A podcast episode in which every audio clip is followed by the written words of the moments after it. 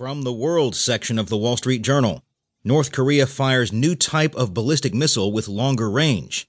By Jonathan Cheng. North Korea fired what appeared to be a new type of ballistic missile Sunday, days after the election of a new South Korean president who advocates more engagement with Pyongyang. Experts said the missile had a greater range than any other weapon North Korea has successfully launched, and U.S. President Donald Trump said the missile landed close to Russian soil.